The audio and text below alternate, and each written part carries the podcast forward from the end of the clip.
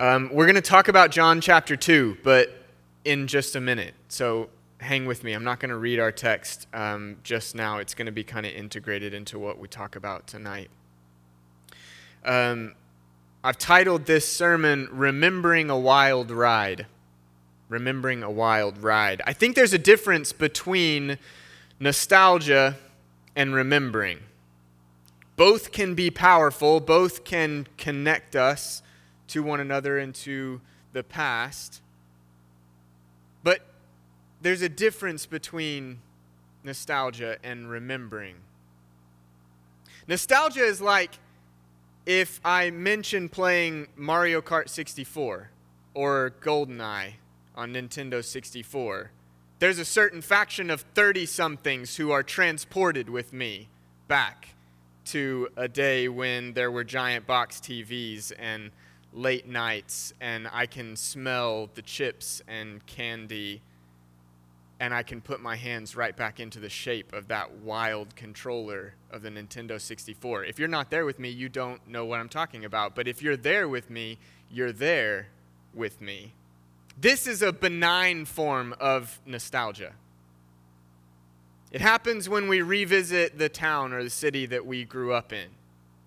Maybe you pass that burger or pizza place that used to be there that's not there anymore. Or when you walk into your parents' home on Christmas morning and you smell the cinnamon rolls that have become a staple of the holiday for decades. This is benign nostalgia.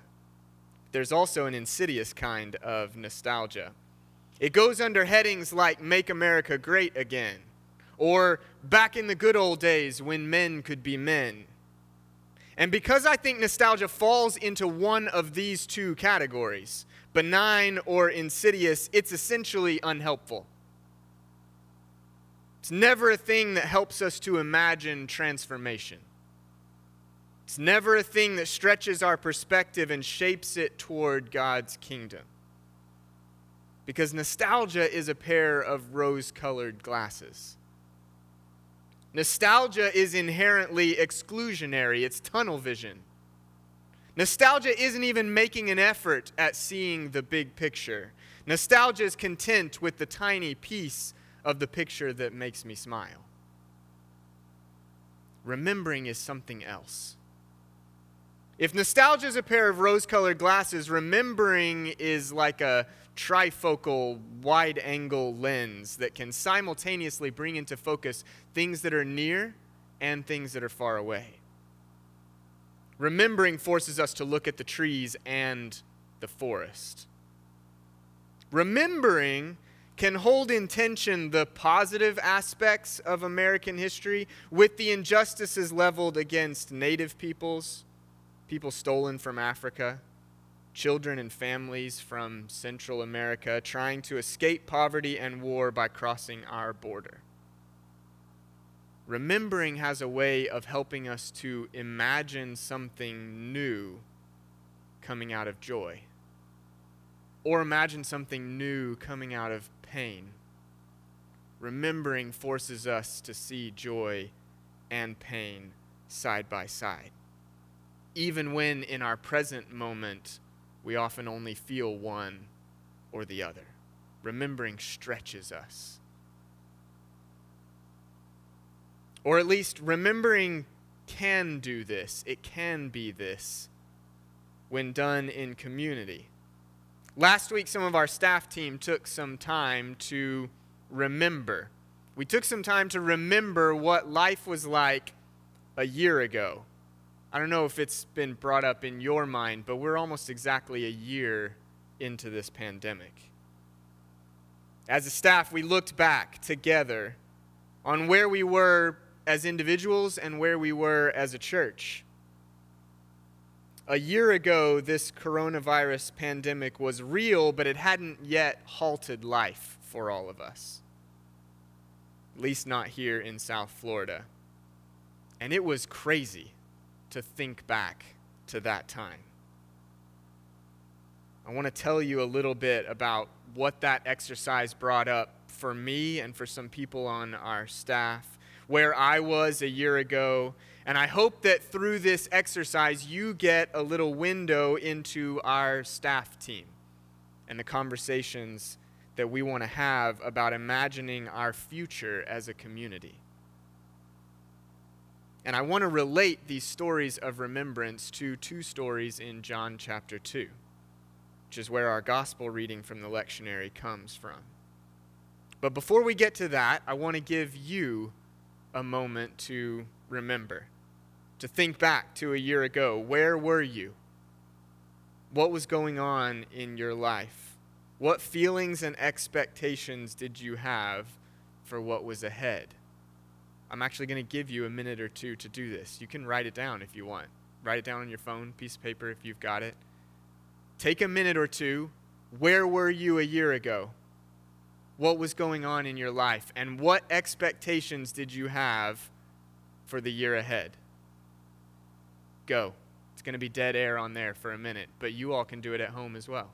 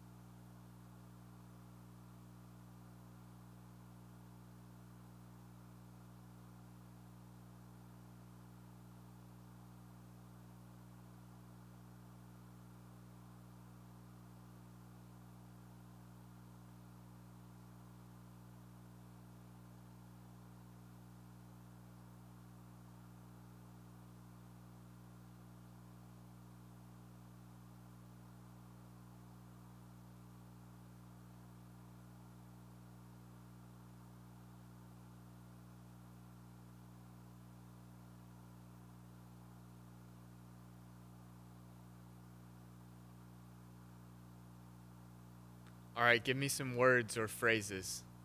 Where were you at a year ago? What were you feeling? Just shout it out. COVID hasn't hit yet. Where are you? What are you feeling? Anxiety, okay? Excited. Keep going. Frustrated, more financially stable. What was that one? Hopeful. Good. Our staff team used similar words. Um, we were using words like an awakening, uh, like it felt like we were about to set sail. There was a lot of potential about to be realized. There was a freshness, new life, like we were on the brink of something. These were phrases that we were using as a staff. Let me tell you a little of where I was at this time last year. Uh, as a staff, with a couple of our elders, we'd just gotten back from the ECO National Gathering. That's the gathering of churches and individuals who are associated with our Presbyterian denomination. I was just starting to feel settled into my role here at Providencia and things were looking pretty great. The way I described it to the staff was that it felt like we were on the verge of something, on the cusp, on the edge. Like we were all in one of Keith's dream sequences where he's standing on the edge of a base jumping cliff. And the wings are already clipped to his back, and all that's needed is one little push and it felt to me like we had gotten that little push at the national gathering.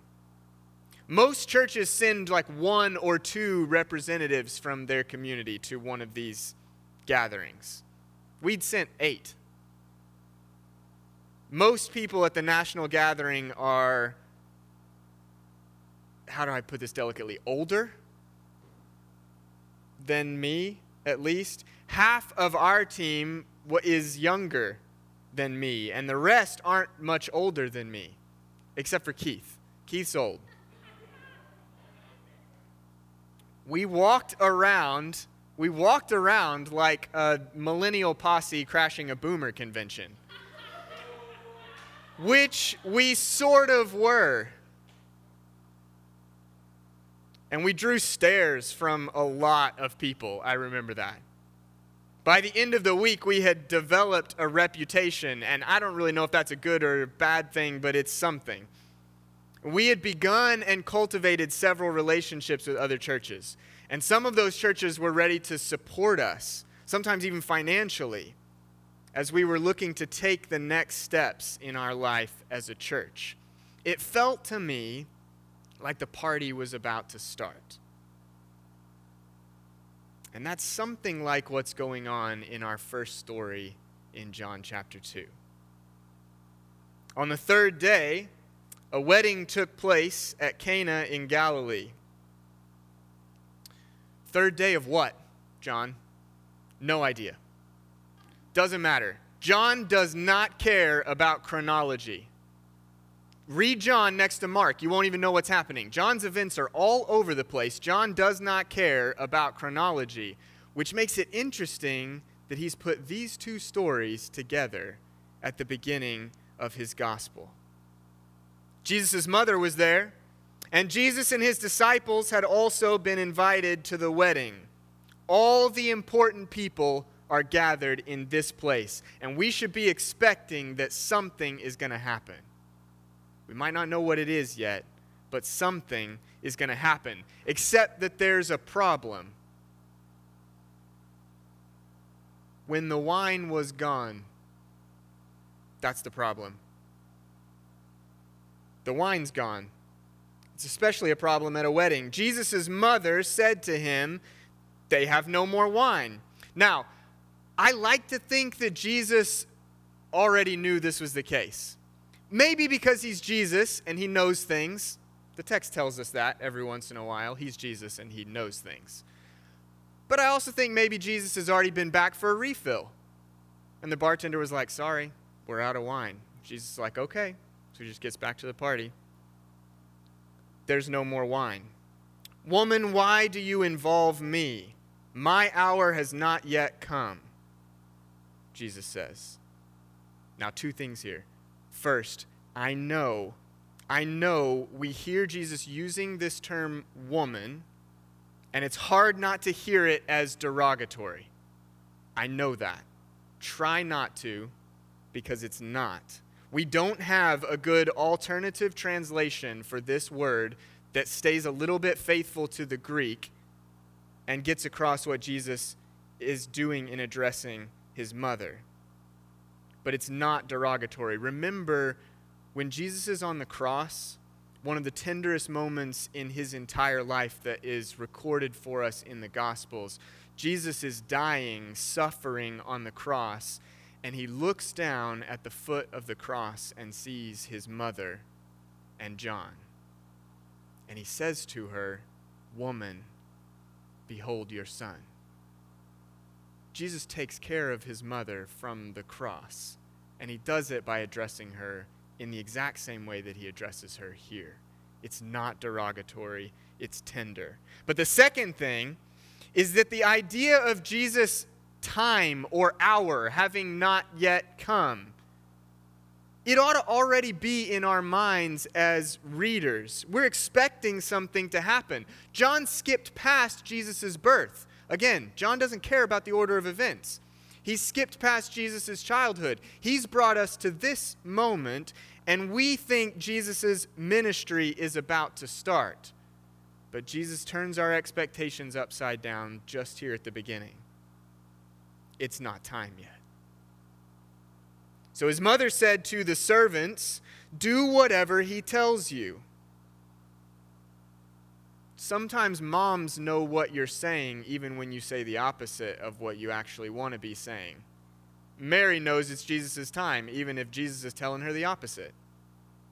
So she tells the servants, make the appropriate preparations. Nearby stood six stone water jars, the kind used by the Jews for ceremonial washing.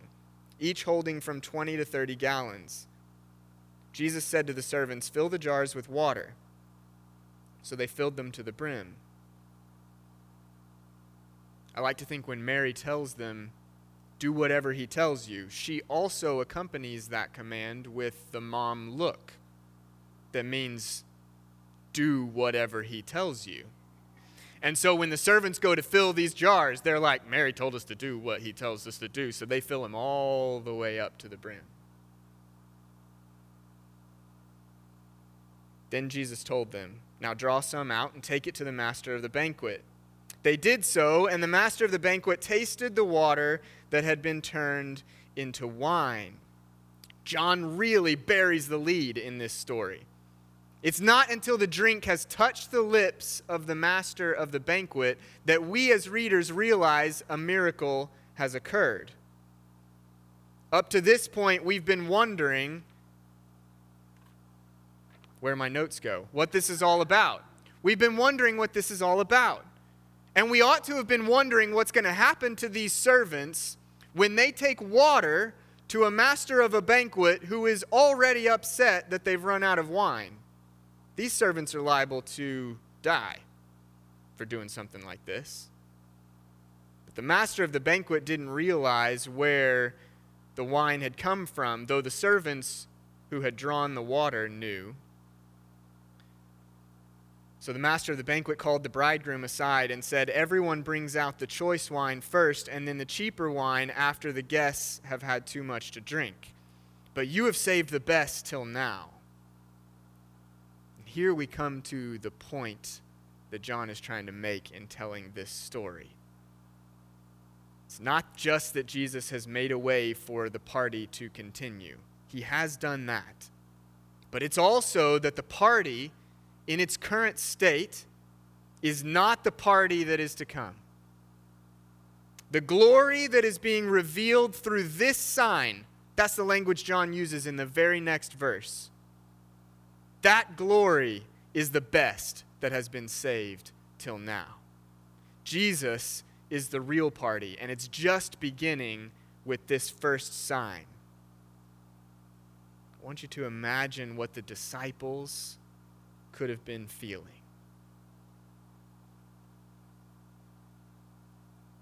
We were ready. I was ready. But I didn't expect to be ready. I had come on staff at Providencia just a few months before we went to that national gathering. I had been involved in kind of a peripheral capacity before that. But from early fall 2019, I was in but not without some hesitancy. A big part of my story over the last five years involves experiencing some trauma in ministry. Being part of a church that loved me, but under a pastor who didn't. Being used for my gifts, but stretched to the point of breaking. Constantly in conflict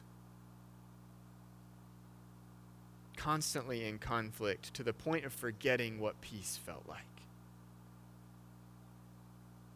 Some of you have been in story group with me or have sat at my house with Brittany and I late into the night, helping us to process the grief and the anger that we were holding on to, at least that I was holding on to tightly. But over the course of a year and a half, Keith and the rest of our staff had let me gradually settle into church ministry again.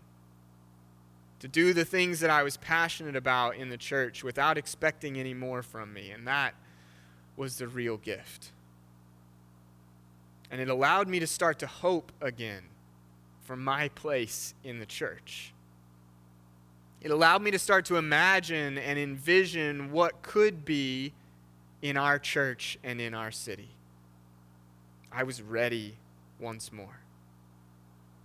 And then, instead of jumping off that cliff and feeling our wings catch the air and gliding beautifully into the next stage of our church's life, we sort of got shoved over the edge sideways by a global pandemic.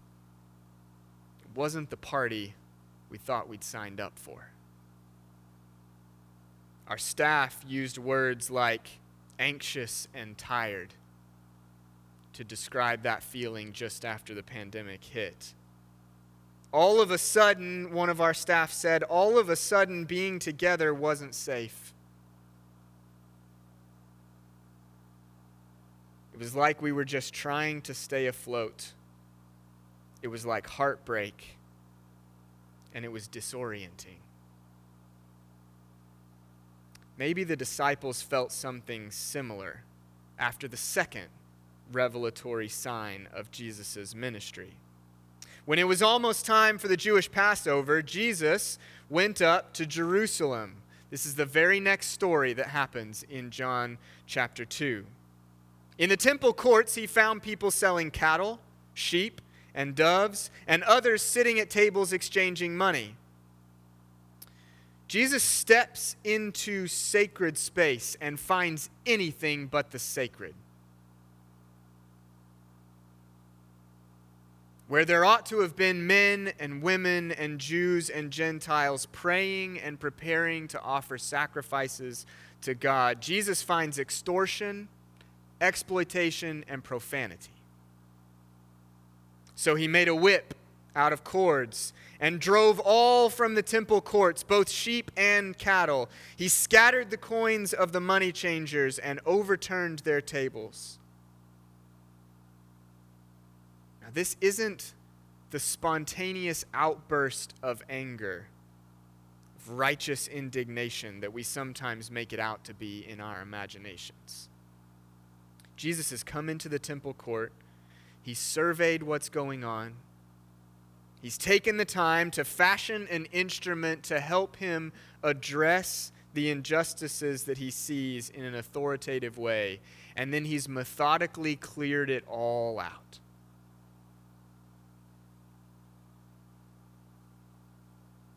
He's re sacralizing the temple court. Remember, we call this story in our Bibles the cleansing of the temple the temple's been profaned, turned into something that it wasn't supposed to be. But the temple would have been one of the last places the disciples expected Jesus to go and cleanse. They might have expected him to go to the political seats of power, maybe Herod's palace or Pilate. They might have expected him to go into the wilderness. That's what some messianic figures did in the first century, and proclaim that a withdrawal from the societal structures of the Roman Empire is what was needed to become clean. But not the temple. Not the temple. Imagine what the disciples could have been feeling.